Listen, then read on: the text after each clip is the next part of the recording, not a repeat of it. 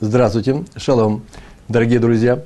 У нас сейчас урок из цикла, из цикла еврейское поведение. Урок наш сегодня называется э, Хахамим. Вера мудрецов. По-еврейски Имунат Хахамим. Вера в то, что говорят мудрецы. По-русски звучит немножко странно, вера мудрецов. Вера в мудрецов. Но мы назовем так. Вера мудрецов.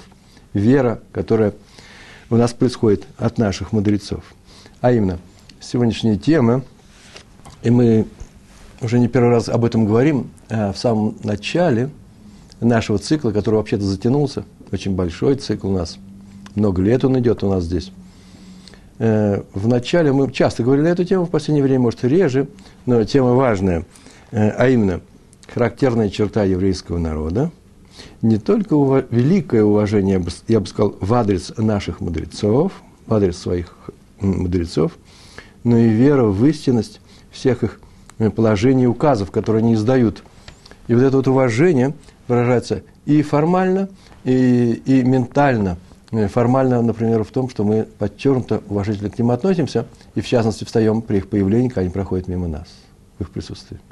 И не дай Бог говорить неуважительные слова в их адрес, неуважительно о них говорить, не дай Бог и так далее. Сегодня на эту тему поговорим. А главным образом я припас сегодня, именно сегодня это сделал, 15 коротких рассказов из жизни как раз наших мудрецов, которые показали нам, как нужно э, уважительно относиться к мудрецам, как они относились к мудрецам. Недельный раздел у нас Китиса. Мы приближаемся к завершению книги Шимот, второй книги Хумаша, пятикнижия.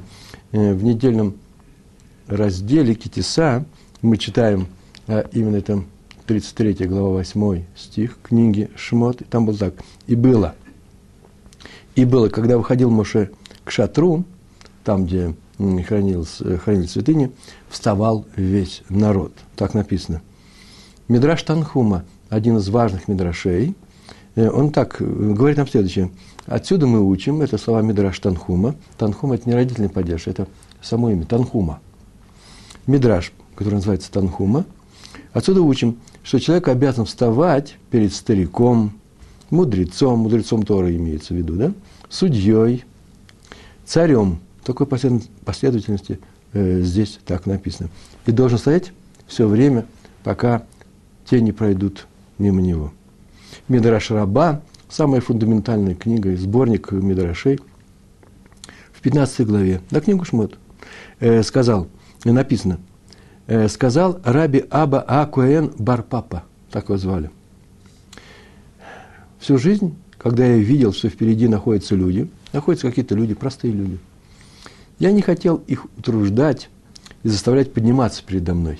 Они сидели, пускай сидят дальше. Зачем утруждать людей? Хорошее качество, кстати. Он только забыл, что он мудрец. И поэтому обходил их стороной. Обходил так, чтобы их не утруждать. Когда я сказал об этом Раби и Йоси бен Раф Звида, так звали его отца Звида, это не родительный падеж. Когда он сказал об этом своему учителю, тот сказал мне, надо идти мимо них, не обходить стороной, а мимо них. Увид, увидят тебя и встанут. Так ты их приведешь к трепету перед небесами. То есть так ты их приведешь к уважению перед Торой. А затем можем добавить, что и лишний раз они будут обращаться к мудрецам в трудных вопросах. Почему? Потому что они видят его воочию. Они будут видеть в нем то, из-за чего живет наш народ. Э, решение будет исходить из мудрецов. Вот это, ты покажешь им лишний раз себя, и они, они проявят свое уважение к тебе, и тем самым укрепится связь между народом и мудрецами. Так сказал Раби Йосиф бен Раф Звида. Итак, у нас сегодня уважение в адрес мудрецов и разные тонкие моменты э, на эту тему. Но сначала Шульхан Арух возьмем и откроем. Йореде, Симан 244, это я перевел на русский, да? Симан – это глава. А Сеиев первый, прямо самое начало, параграф. Сеиф – это параграф. Там так написано. Надо вставать перед любым мудрецом Торы, даже если он не стар, и даже если он очень юн, и даже если он совсем не твой учитель. Достаточно, что он более сведущ в Торе, чем ты, и стоит учиться у него – так э, написано в Шульхан Арух. Первая история. Раби Эльханан Вассерман, великий раввин литовского направления, великий учитель, живший в первой половине XX века, погибший от рук, э, от рук нацистов. Что такое?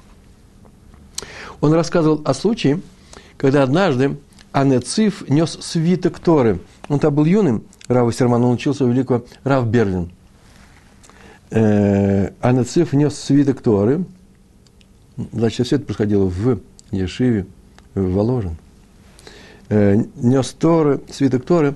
Знаете, есть такая процедура, выносит в субботу или в праздники свиток Торы из Арона Койдыш, из шкафа, и идут э, против часовой стрелки к бима, к столу, на котором его разворачивают и читают.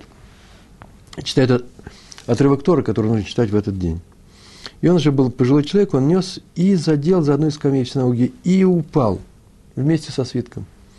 И все бросились, чтобы поднять свиток Торы, Анна Цива. А в зале присутствовал, присутствовал зять Анна Цива, Раби Исхак из Воложина. И он закричал, сначала поднимайте Анна Цива, Анна Цива, потом свиток Торы. И Раф Вастерман добавляет от себя, когда передавал эту историю своим ученикам, он сказал, так учили наши мудрецы. Это мудрость Торы. А именно, и привел цитату из Талмуда. «Не очень умен тот, кто Тору, которая сшита из кусков мертвой кожи, ставит выше живой Торы, то есть мудреца. Мудрец стоит выше, э, выше Торы, выше того свитка, вокруг которого мы танцуем и целуем его э, в Симхат Тора, при выносе Торы, все подходят, целуют его. Так вот, мудрецы э, Торы намного выше этого свитка. Почему? Они и есть живая Тора. Между прочим, из-за мудрецов мы, кстати, э, и уважаем э, Тору, ведь они же нас учат Торе. Не будь мудрецов, мы вообще не понимали, что там написано. Без комментариев ее не понять. Ни письменная Тора, ни устная. Устная – это вообще все комментарии. Все работа мудрецов, которые передают нам на понятном нам языке, объясняя тонкости устной Торы, э, то, что мы получили еще с Синая, и э, то, что они сами внесли в Тору, понимая ее, изучая ее и понимая ее, и понимая те насущные вопросы, которые возникают перед ней в каждом поколении. Если бы не они, э, мы бы не уважали Тору. Мы и уважаем эту Тору из-за мудрецов. Без нее мы бы ее, повторяю, не понимали. Но из-за Торы, в которой написано, что мы обязаны уважать мудрецов, мы их уважаем. Вы понимаете? Такой непорочный, а наоборот, хороший, позитивный, э, замкнутый круг. Из-за Торы мы уважаем мудрецов, из-за мудрецов мы уважаем Тору. А кто был первый? А первый был Моше. И было, когда выходил Моше к шатру, вставал весь народ. Он уже уважал мудрецов в то время, когда мы Тор, Тору только по частям получали с неба. Э, вторая история. Саба и Слободки, Ната, Раби Натан Цви э, Финкель. Он всегда очень уважительно относился к главе Ешивы в Слободке, да? э, Раби Мордыхай, Мордыхаю Эпштейну, который был много лет, на много лет моложе его, и подчеркивал свое к нему уважение э, особенным образом, и особенно, главным образом, в присутствии учеников Ешивы. Он подчеркивал свое уважение к их учителю, несмотря на то, что тот был очень молодой. И однажды Сабу из Слободки, он находился в это время у себя дома, на квартире, там была кровать, по крайней мере, и увидел, как приближается к ним Раф Эпштейн – а он сел в комнате и учился с, э, с группой студентов. Тут же Саба прилег на свою кровать. Прилег. И когда Раф Эпштейн вошел, он поднялся с кровати и встал во весь рост. С кровати труднее подниматься, чем со стула, и медленнее. И он это сделал как затянутый процесс уважения. Это выглядело настолько впечатляюще, что ученики удивились и записали эту историю. Он специально опустился низко, чтобы поднять. У нас еще будет ряд таких же историй. Э, э, ну вот, э, первая история про Сабу, дедушку из Слободки. Адерет. Так звали раби Лягу Давид Рабинович Теомим. Адерет. Адерет. Он так говорил. Заповедь почитания мудрецов – одна, один из самых важных моментов в Торе. Я ее вся любил, он так говорил. К сожалению, теперь ее Э, не спешат исполнять люди. И нельзя на это указать никому. Евреям нельзя на это указать. Как же вы не, не поднимаетесь? Почему? Потому что они подумают или даже скажут, что я для себя прошу. потому что уж больно он старый человек был. Но я и теперь с огромной радостью, сказал он своим ученикам, спешу встать, когда вижу мудреца Торы или просто студента Ешивы, который ежедневно учит Тору. Знаете ли, какая скромность? Он не учит этому учеников, потому что трудно сказать, вставайте, когда входит мудреца, они начнут вставать из-за него, то есть перед ним. Получается, что он просил для себя. Он этого не делал. Раби Шалам Швад, Швад, Швадрон, э, духовный руководитель Ишивы Тиферат Цви. Э, к ним пришел на урок однажды великий деятель Мусара, Раби Лягу Лупян. В Израиле он называют Лупиан, так произносит это обычное еврейское имя, фамилию Лупян. И он дал урокам э, по Торе, э, Мусару. Мусар – это то, что, чем мы занимаемся. Еврейская этика, поведение и так далее. Еврейское поведение. И законы его. И он дал этот урок э, на тему, что такое Ират Шамаем, что такое благоговение перед небесами, трепет, страх перед Всевышним, перед страх, боязнь совершить грех, нарушение Тор. Он давал урок, и когда он уже закончил этот урок и пошел к выходу, неся Ишива, много-много народу, двинулись вместе с ним к двери, чтобы потом выйти на улицу и проводить его дальше. И тут случилось немножко странное э, событие. Пришли, все пришли в замешательство. Рядом с Равом Ильягу шел э, Раби Шалом Швадрон – и вдруг он остановился и опустился коленями на пол рядом э, с Равом Лупяном. А потом встал тут же и пошел, как ничего не бывало. И все очень удивились. И когда все вернулись в зал учения, Рав, Рав Швадрон понял, что без объяснений не обойтись. Почему? Потому что так раньше он не поступал, так никто не поступает. И он сказал, да просто я решил самым натуральным образом, пшуто камешмао, да, называется, сам, так как написано, сделать то, что написано в трактате Перкеавод – там так написано, пылить в пыли у ног мудрецов Торы. На самом деле это есть пшат. Пшат – это простое толкование стиха. Вот сейчас он сделал простое толкование стиха, он просто взял и пылился в этой пыли. Понятно, что здесь говорится о более высоких вещах, а драше. Драше – это значит, не бойся приблизиться к мудрецам на низком уровне, только чтобы, как угодно, только чтобы в, впитывать всю мудрость и поучение от него. Это называется пылить в пыли у ног э, мудрецов Торы. И поэтому я, говорит, просто взял и первый раз в жизни это сделал, на самом деле. А вот я думаю, вот в мне не записано, э, вставочку хочу сделать, чтобы не было уж совсем серьезно. Э, вот сейчас мы, я сейчас нахожусь в студии, идет запись, кто-то смотрит меня в прямом эфире, я надеюсь, кто-то смотрит. Э, вчера был Пурим во всем мире, а сегодня Пурим уже поздно, поздно, он закончился. Э, но люди, наверное, еще не убрали э, э, еду со столов и питье. Пурим происходит в Иерусалиме, а мы находимся в Иерусалиме. И поэтому нельзя не сказать шутку, да? Правильно? А я, разыхаешь? Ну, во-первых, шутка, она основана на кое, кое-чем серьезном, а именно эмунат хахамим. Мы так сказали. Вера в мудрецов. Эмунат хахамим. Не, хахамим. Э, анекдот я слышал здесь совсем недавно. Сефарский анекдот, так с Фредем говорят. Тут фигурирует некто кого называют баба. Баба – это человек в сефарском мире, к которому все приходит. Он, я бы не сказал, что он супер большой мудрец, но считается, что он мудрец. К нему приходит с советом, за брахой. Э, он такой народный мудрец, доступный. Баба. Очень часто они каббалисты, мекубалим. мекубалим. К нему пришел один э, человек, и они начали разговор разговаривать, о чем-то поспорили, и э, оба вспылили, нашумели, друг на друга накричали.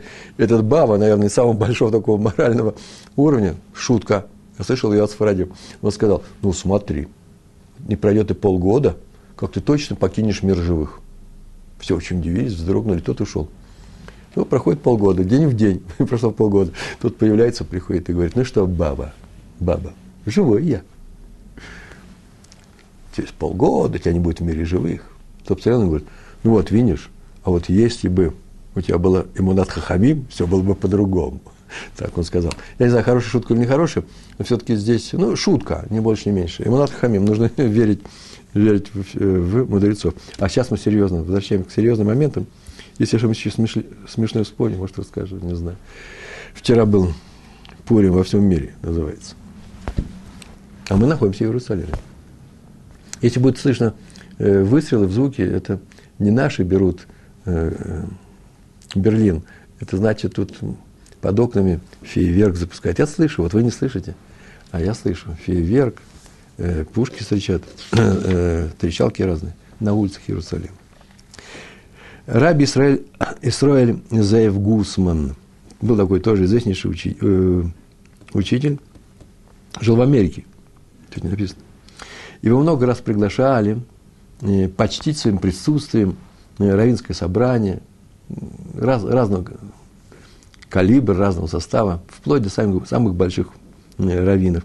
Но он каждый раз отказывался. Во-первых, он же и в возрасте был другом и предпочитал не выходить из своего дома учения, давал уроки, писал книгу, которая называлась э, «Кунтрей Шиурим», э, комментарий к урокам.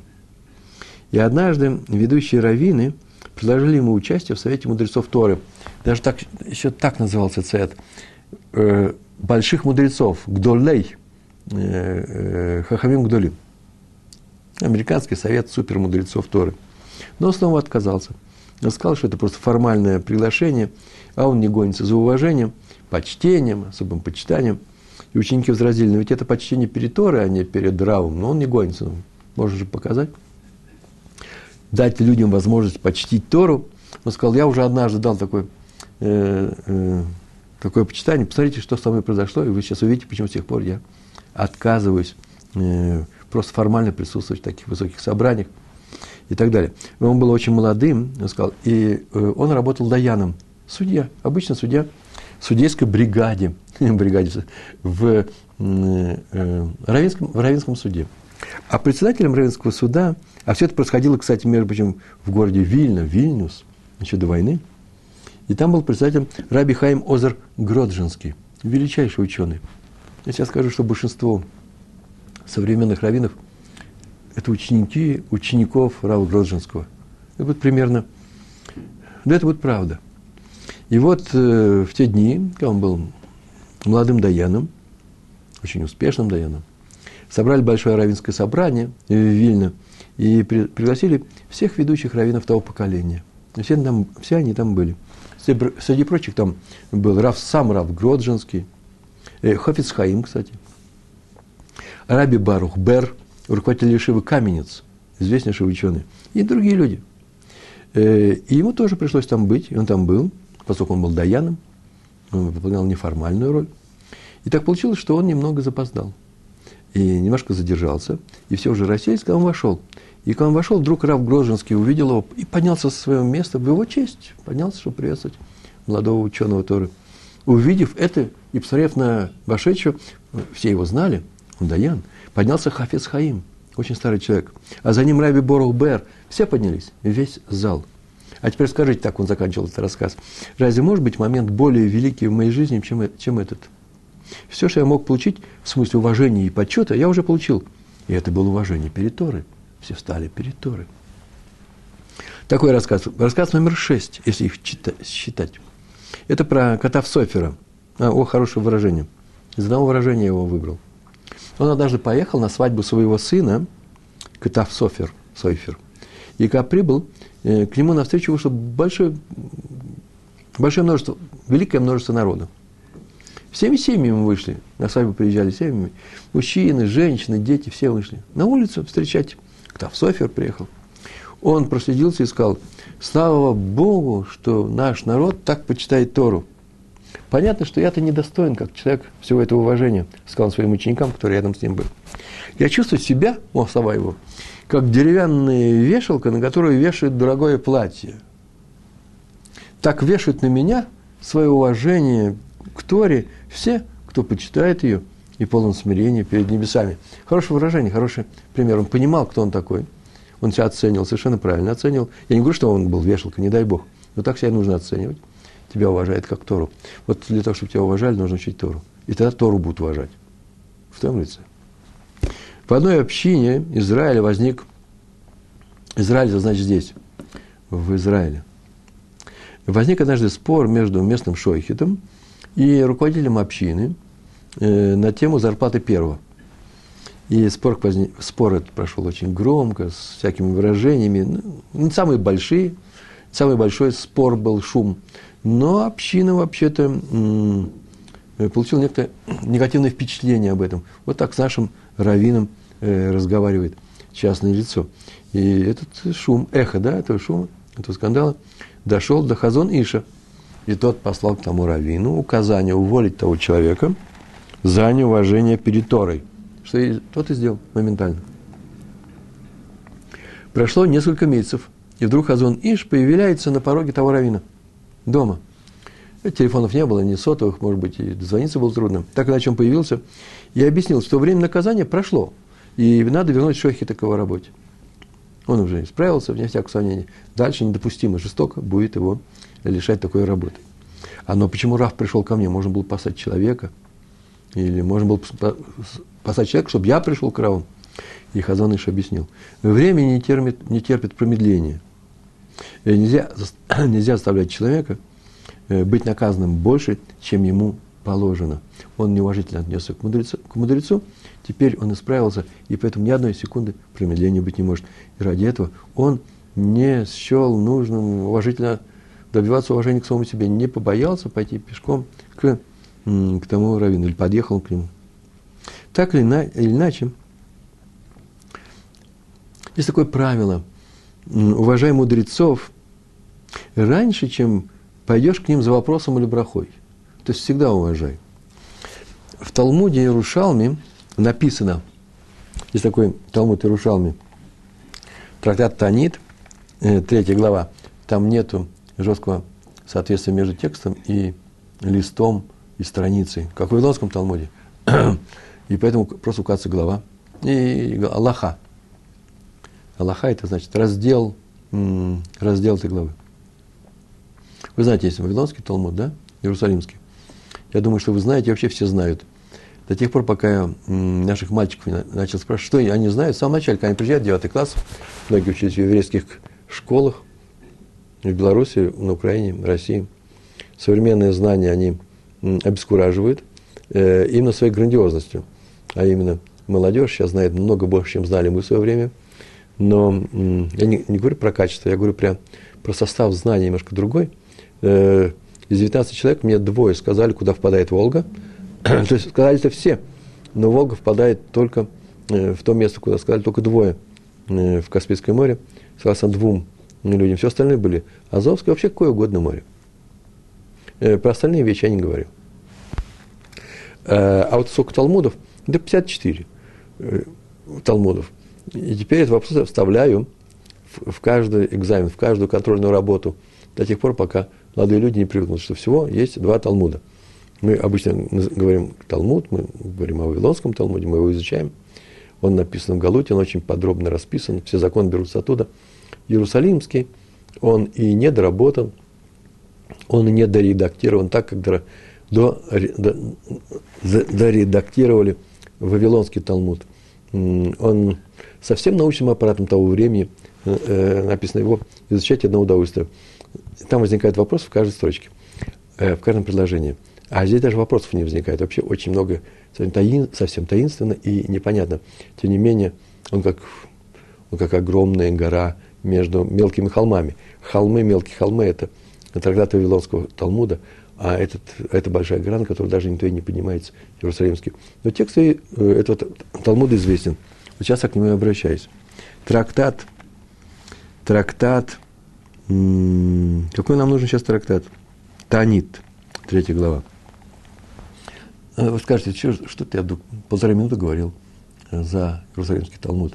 Ну, уважение мы оказали сейчас тем мудрецам, которые там его составляли и которые там фигурируют, как участник тех споров, которые там описаны. Потому что наша тема сегодня уважительное отношение к мудрецам. В Талмуде Иерушалме написано, сказал Раби Лазар. Вот, кстати, между прочим, сказал же великую фразу, скажите, вот сейчас слышали вы ее или нет, величайшая, жемчужина еврейской, э, еврейской мудрости э, равинской. А ведь здесь всего-то меньше десяти слов. Очень короткая фраза, меньше строчки длины. Смотрите, вот так сказал. Уважительно относись к врачу, прежде чем станешь в нем нуждаться. Точка великое правило Торы, применимое, применимое э, ко многим случаям нашего поведения. И в том числе и просто э, к, э, к нашему отношению к нашим отношениям с другими людьми. И иногда такое бывает, момент, некоторый критический момент, и ты начинаешь чувствовать, что вот-вот расстроишься, рассоришься, э, на кого-то можешь накричать. Ну, я думаю, что большинство наших участников нашего урока ни на кого не кричит, но бывает же такая вещь, раздражение какое-то. Человек вызывает раздражение. Причем не один раз, а много. И ему хочется что-то сказать. И можно сказать ему как-то порезче, что ли. Хотя мы все, что мы здесь делаем, как раз учим, э, учимся тому, что нельзя так разговаривать с людьми. А вот еще один аспект, почему так нельзя делать. И вот так, так или иначе, вот-вот рассоришься с каким-то человеком. Так вот, подумай, что вдруг тебе придется, представь себе, что вдруг тебе придется иметь с ним дело – будешь от него зависеть. Э, не обязательно сейчас меркантильно так, ой, он будет моим начальником, а сейчас, а сейчас я его накричал, он запомнит меня, и не будет повышения зарплаты, вообще на работу не примет. Нет, зачем так? Да просто, будет ли тебе приятно работать с человеком, которого ты же сам же накричал? Будет тебе удобно или неудобно? Работать, иметь тесные отношения, еще что-то. Представь себе, что тебе придется его видеть в, в кругу своих родственников. Не ты возьмешь своей девочке, своей дочке – э, э, сына, ну, предложить дочке шедух, да, э, этого человека. Нет. Ты, наверное, его не возьмешь, ты рассорился с ним. Но твои дети, его дети уже могут взять, э, устроить шедух э, э, э, твоему внуку, твоей внучке с той семьей. Так иначе, и придется с ним сидеть за одним садиным столом и делать вид, что вы друзья. Так вот, ну не обижай его сейчас. Несмотря на то, что уверен, э, что он стоит этой обиды. Не стоит. Он не, все это, любая обида не стоит того, что тебе придется потом расстраиваться. Уважительно относись к врачу. Это более серьезное правило. Прежде чем пойдешь к нему за лечением. И это относится к мудрецам. Ведь придется же прийти к мудрецам. Я уж не говорю о том, что сейчас мы посмотрим, что вообще-то от мудрецов во многом зависим. Э, вообще-то еврейский, еврейский мир существует благодаря мудрецам. И недаром называют наш, нашу веру равинской верой. Да? У нас иудаизм Тора равинская. Это правда. Э, Причем потому что именно при активной работе наших мудрецов, вплоть до сегодняшнего дня, вплоть до этой секунды э, наш народ и существует. И есть предположение, что вообще на самом деле существует весь мир. Но это очень глубоко. Сейчас мы будем говорить о другом. Раби Шлома Залман Ойербах. Обычно на иврите добавляют слово «зацаль», э, «зерхано цадик» или «враха» э, к, э, будет благослов... будет с благословением произнесено его имя. Да, это умерший человек, Зацаль. Так вот, к нему пришел один еврей, который жил, судя по всему, в том же квартале, это есть в Иерусалиме, и он пожаловался, что все его дети, хоть и не оставили Тору совсем, Тору и заповеди, но не учатся, ведут странный образ жизни, позволяют себе много то, что не позволяли раньше, вроде тех ну, как бы сказать, модерним, ортодоксы модерним, как называется, ортодоксы модерним, э, люди, которые, в принципе, много воспринимают от этого мира и не задумываясь о том, разрушительно это или не разрушительно. Есть позитивные вещи, а можно без разбора много что взять. Ну, по крайней мере, уж внешне-то одеваются они как положено, э, но ведут э, себя так, как окружающие не самого высокого морального уровня – так и ничего, мягко сказал, гладко. Я так понимаю, перед кем сейчас выступаю, я же выступаю не перед ортодоксами. И сказать, ой, как плохо быть не ортодоксом. Этого я не говорил.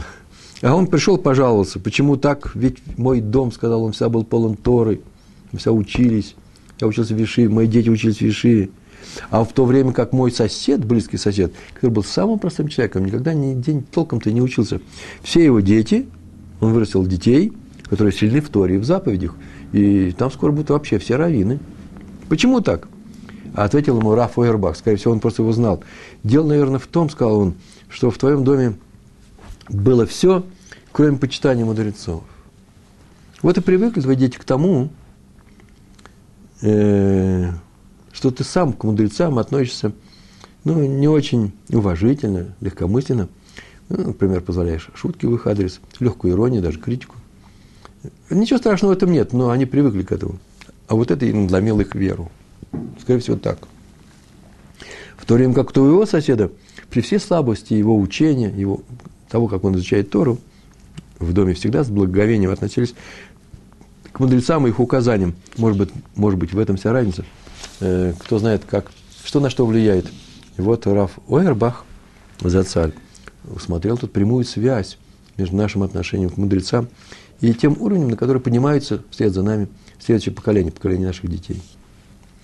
Раби Мурдыхай, э, э, Мурдыхай Ойербах, сын Раби Шлома Залмана Ойербаха. Тут же я рассказ привел, девятый рассказ э, про него. Сразу же вслед за отцом. Э, он еще был э, зятем, он сейчас есть, есть. Раби Авраама и Ашуа Эйшеля, Эйшель, из э, Раби Ковшниц, Ковшниц. Так он рассказывает, как его тесть, Раби Ковшниц, э, прибыл из Америки в Израиль на свадьбу своего внука и посетил Раби Шлома Залмана. Э, свадьбу своего внука, значит, сына Раба Мордыхая. Ну, там не написано, не было написано. У меня есть братья. Рашмуэль. После беседы Рав Шломо Залман Ойербах э, проводил, взялся проводить Раби из Ковшниц до такси. Он поехал в гостиницу еще куда-то. А такси задерживался. Они стояли на улице и разговаривали. И Раф Ойербах сказал, что вот сейчас он пойдет, это прямо рядом несколько шагов сделать, принесет стул для дорогого гостя. Между ними разница была не меньше 20 лет возраста. Взрослый человек. Раби Авраам Яшуа Айшель. И тот отказался. И следующую фразу сказал – Вообще всю жизнь я придерживаюсь того правила, которое меня научил мой отец. А мой отец учил меня, не учил меня поступать каждый раз так, вот как я считаю нужным по Торе, но с одной маленькой важной деталью. Каждый раз, когда что-то делаю, надо представить себе, что каждое мое действие, каждое мое движение фотографируется с небес. Отмечается, фиксируется. Фиксируется, хорошо? Не, он сказал, фотографируется. На небе.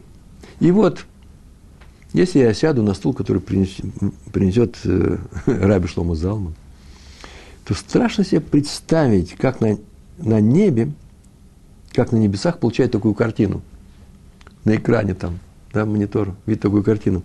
Я сижу, а рядом стоит большой мудрец Торы, Раби Шлома Залман. Какой ужас и позор. Я не могу себе это позволить. Только из того, что он представил, как, как на него смотрят глазами с неба. Не знаю, насколько поможет такая вещь, но вот я записал интересный взгляд, интересный взгляд на своего себя с неба.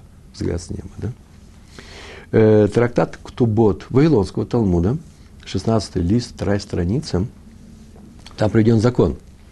Закон многим из, вас, из нас известен, очень простой закон. Если в прошлом нищий был богатым человеком, привык ехать на коне или в карете с конем, так, чтобы его сопровождали слуги, и в, в те времена перед э, конем бежал стремянной, да, стремянный человек, который слуга, раб, слуга, э, который освещал ему дорогу, брал посторонних, чтобы не мешали, и он к этому привык, то если в прошлом он к этому привык, мы сейчас ему должны, помогая ему, если у нас возможности, в нашей общине есть возможность, надо дать ему выезжать на коне, он не будет его, он будет принадлежать общине, и представить вот этого слугу, который бежал перед ним. И приведен пример, вот на этой странице, 16 листе трактата Ктубот, второй странице его, Приведен пример, э, где участвует Елель Азакен. Елель Азакен э, дал такому нищему коня и пристал к нему человека. Каждый раз, когда он выезжал куда-то, ему нужно, чтобы тот бежал перед ним. Но однажды он не смог найти такого человека. И сам пережал, бежал перед, перед этим человеком, перед конем, э, три мили, так написано, три мили. И э, спрашивается, все, тогда Тубот привел этот закон и ну, показал этот случай. А теперь мы спрашиваем, разве тем самым не был нанесен такой большой моральный урон, урон чести Торы в лице великого мудреца? Или Эля Закен? А уж это точно, всю Тору, которую мы знаем, э, прошла через него. Э, мы не знаем ничего, ничего мы не получили от наших мудрецов, что те не получили бы по цепочке от Илеля Азакен. Он учитель был всех. Так вот, почему Илель так поступил? Тем более есть такое правило очень интересное. Любой закон между людьми, между человеком и другими, да, закон не между человеком Всевышним, э, Бен Адам Лихаверо, да, любой закон между людьми отменяется из уважения к мудрецу. Мудрец может не выполнять закон, который требует от него уважительного отношения и какого-то действия по отношению к другому человеку, если в этом будет проявлено неуважение к садсу Равина – И, например, по возрасту просто не может. Отменяется. И так написал Рамбан. Рамбан написал, мудрец свободен даже от заповеди вернуть найденную вещь ее хозяину, тоже взятый из Талмуда. Вы знаете, есть такая заповедь, если я нашел чужую потерю, я обязан ее поднять, хранить, а потом отдать хозяину, разыскать хозяина. Так вот, мудрец свободен от этой заповеди. Почему Илель так поступил? Есть такая заповедь помогать да, бедным, заку давать, но не такой же степени, не путем же самоунижения. Э, есть такое правило. Хотя мудрец может простить любого, кто к нему относится без уважения, лидеры поколения, особые мудрецы, так поступить не могут, они не могут простить любого. В смысле, они могут простить, но это прощение не засчитывается. Человек, который поступил плохо с ним, поступил плохо, он не может его простить. Раби Эльханан Вассерман в книге Ковец Шаурим ответил на это так. Смотрите, какой интересный ответ. Илель поступил таким образом, поступал таким образом, когда никто не знал, что именно он бежит перед конем. Не все знали его, и он, наверное, так одевался. Или никто их не видел. Это такой простой ответ. Пшат называется. Да? А Раби Хайм Шмулевец э, в книге, которая называется «Сихот Мусар» за 1972 год, там так написал. Тот человек был душевно больным и очень переживал, если у него нет коня на выезд э, и впереди бегущего. А это уже пекух нефиша, поэтому он э, поступил со своим уважением, своей честью, э, Илья Закен, и так себя вел. А вот Ахида, Ахида в изложении Хазон Иша, в книге Хазон Иша это найдено, ответил, что если человек славится своей праведностью и скромностью, то есть великий праведник, а также почитанием Торы, то он может простить другим неуважительное отношение по отношению к самому себе. И может поступать как угодно. Никто не скажет, что он неуважительно относится к самому себе и к той Торе, которую он в себе носит. Великий человек, руководитель поколения, э, ничего не теряет своей святости, своем величии, если все увидят, как, что он бежит впереди коня, как слуга того человека, который едет на этом коне. Это про уважение к людям. Ну а мы продолжаем. Еще несколько историй у меня есть. У меня сегодня, о, у меня сегодня 15 историй, а мы только сказали только 9, еще 6. И там кое-какая теория, касающаяся наших дней с вами. Сегодня у нас легкий урок, нет? Одна из самых трудных заповедей, кстати, уважительно относиться к мудрецам нашего поколения. Эм, история такая, десятая история. Хоза из Люблина. Однажды он решил навестить великого Рава Мортхи из Несвиж. Несвиж – это город Беларуси нынешний, да? Нынешний. Но он знал, прекрасно знал, что как только он пустится в путь, и по всем местечкам, где он будет приезжать, к нему будут выходить великие толпы народа. Все горожане. Местечки целиком. Поэтому он послал вместо себя с, знаешь, какими-то документами, с книгами, с письмом э, к Раву Мортке. Он своего ученика послал, Раби Моша из Станчева. Все хасиды. И тот отправился в путь. А когда я вернулся, то он рассказал, что так оно и было. Куда бы он ни приезжал, мимо какого местечка бы он ни выезжал, уже сам шла молва, что здесь Хозе из Люблина, самого Люблина, Хозе едет в Несвиш, и все выходили ему навстречу и оказывали великие почести.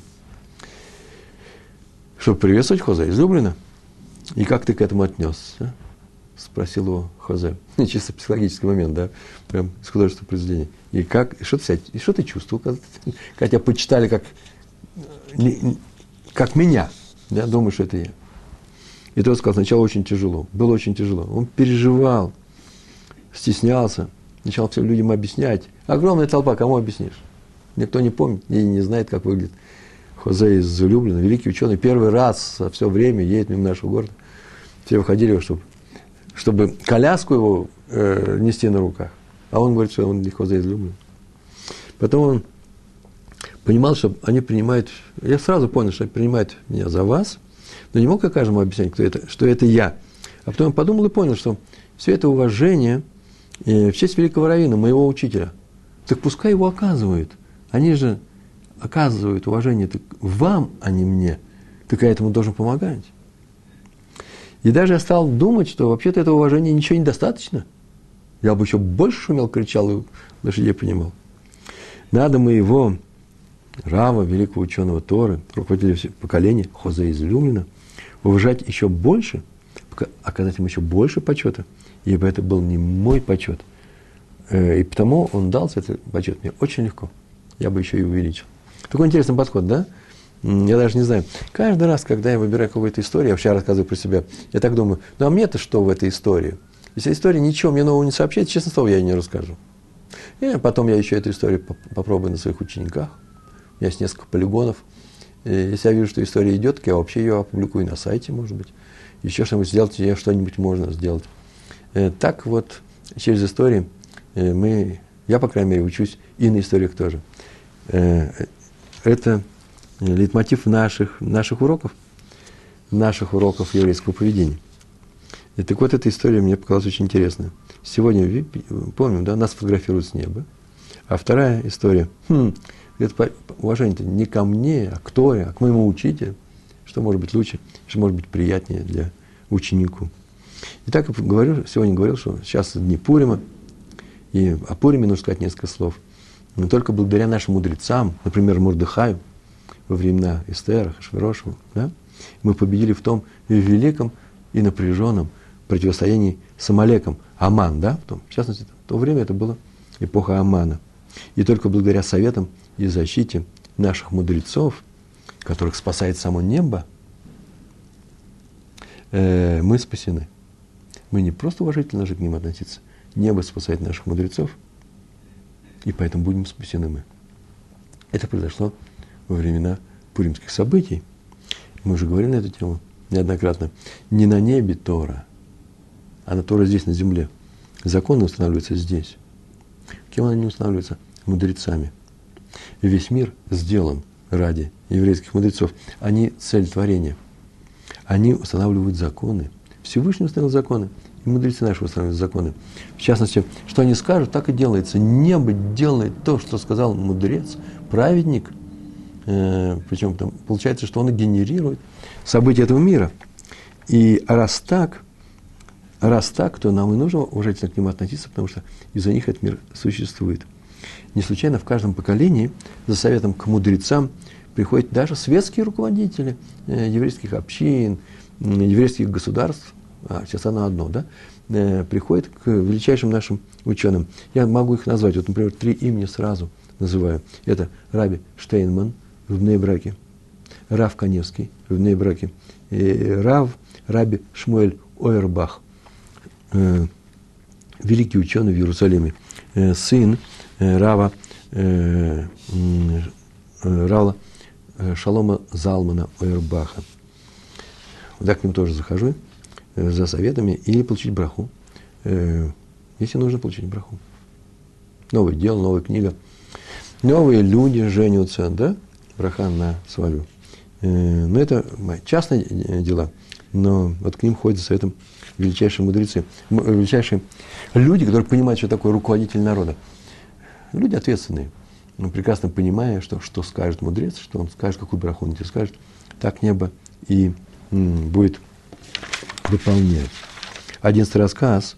Вот именно об этом сказал однажды, кстати, Раби, именно об этом сказал Раби Ехискель Аврамский после своего урока, который он давал своим ученикам в Ешиве Хеврон. Был обычный урок Вавилонского Талмуда. И он сказал, в конце урока сказал, люди это записали. А я взял и перевел. Написано так, его слова. Старайтесь учить Тору с максимальными усилиями, проявляя максимальные усилия. Потому что больше ничем, кроме Тора, вы не заняты. У вас нет другой, э, другого эсука, других, другого бизнеса, других, других занятий. А в силу вашей учебы стоит весь мир. Вот вы и есть его единственная защита, охрана и помощь. Поэтому не тратьте на другие дела ни минуты. Это ответственность наших мудрецов уже на уровне просто изучающих Тору. А мы говорили, да, если человек учится постоянно, то уже перед ним нужно вставать, если он знает больше тебя. Или хотя бы что-то он знает больше тебя. Он уже мудрец Торы, и он уже является главным объектом закона, субъектом закона, да, проявляемый закон уважения к мудрецам к нему, да, закона э, о уважении к мудрецам. Мы должны его уважать. И что у нас? Еще пара рассказов. У нас 10 минут, как я понимаю, да? Э, Хазон Инш. Э, ему однажды отсказали что в одном из маленьких местечек Хазон Иша, значит, в Израиле. Хазон Иша. Ему сказали, что в одном из маленьких местечек есть Ирув. Ну, есть Ирув. Но он такой слабый Ирув. Очень слабый Ирув. Не больше, не меньше. А поэтому надо бы поговорить с, с раввином этого местечка, чтобы он сделал Иров, удовлетворяющий правилам всех мнений, по всем мнениям. А там какие-то мнения были не удовлетворены. Но он ничего этого не делал, никуда не ехал. И однажды он не хотел вообще обижать раввина того местечка. Я не знаю, почему, какой характер у него был. Так не написано. Ничего он, он ему не говорил. Но вот он узнал, что тот раввин уехал за границу на какое-то время, и тут же поехал в то местечко, и сам пошел пешком, обошел своими учениками и восстановил то, что требовалось. Э, ничего не говорят о раму, раву. Что такое Эров, вы знаете, да?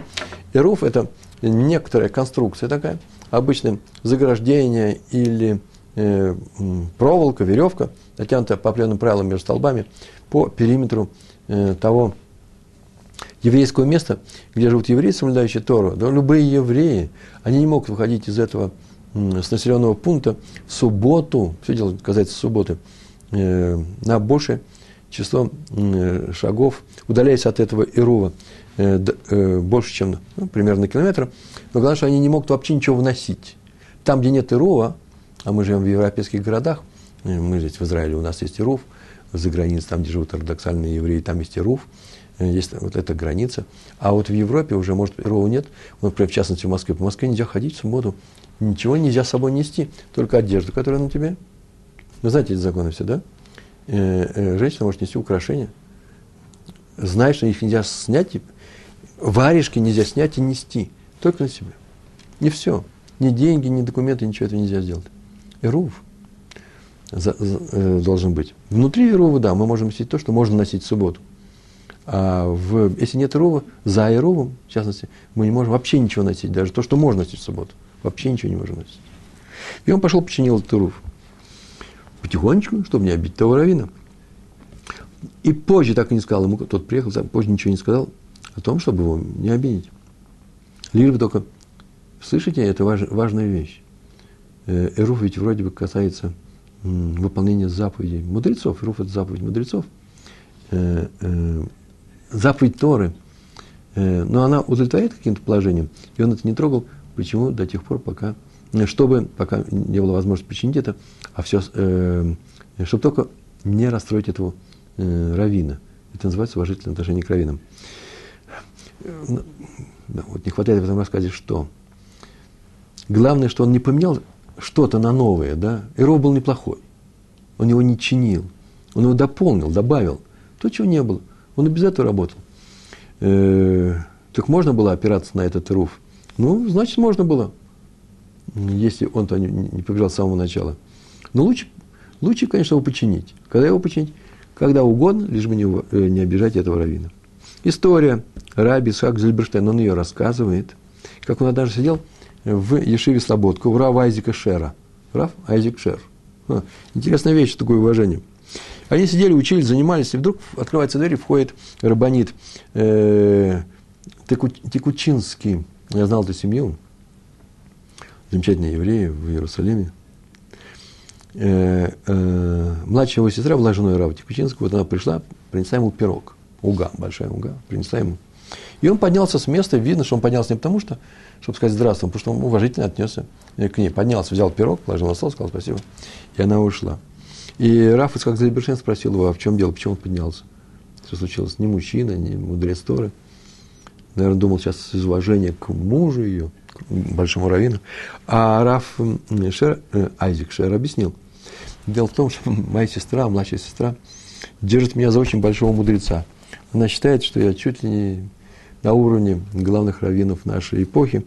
И когда она несет мне пирог – она считает, что это равноценно принесению в храм жертвы бикурим. Вы знаете, что такое, да? Первенки урожая плодов, которые приносят в Иерусалимский, приносили в Иерусалимский храм. Так положено делать. Иерусалимский храм нужно приносить. Вот она приносит своего рода такую определенную жертву. Вот в частности, видите, хлебные жертвы приносит бикурим э, этому раввину. Я не могу ее отговорить от этого мнения. Она продолжает считать, она думает, что я ошибаюсь, я сам не понимаю, кто я такой. Она считает меня крупнейшим мудрецом. И так она показывает свое, так она показывает свое уважение к мудрецам Торы. И что мне остается делать? И поскольку написано, что если таки приносили бикурим в храм, то все вставали при его принесении, вот я и встаю, чтобы получить бикурим.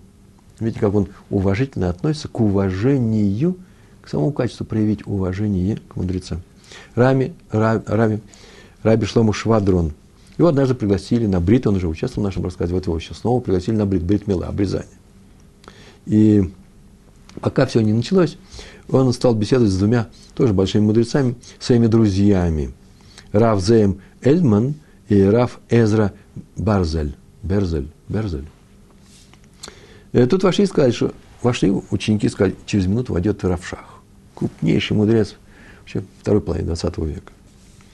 И, и он выбран Сандаком. Сандак – это самый главный, хм, кто главный на Брисмиле? Главный младенец на восьмой день, которого обрезают – Второй по величине главности – Муэль, без Муэля ничего не может быть. Третий – Сандак, который держит этого ребенка во время обрезания. Потом уже папа и так далее. Его пригласили, это очень почетная, почетная вещь. Сандаком, Равшах. Я, между прочим, близко знаком с одним человеком, э, который в возрасте, ну, сколько ему лет, 35-40, 35, скорее всего, он живет со мной в одном городе, э, Мудин Элит, Сефер.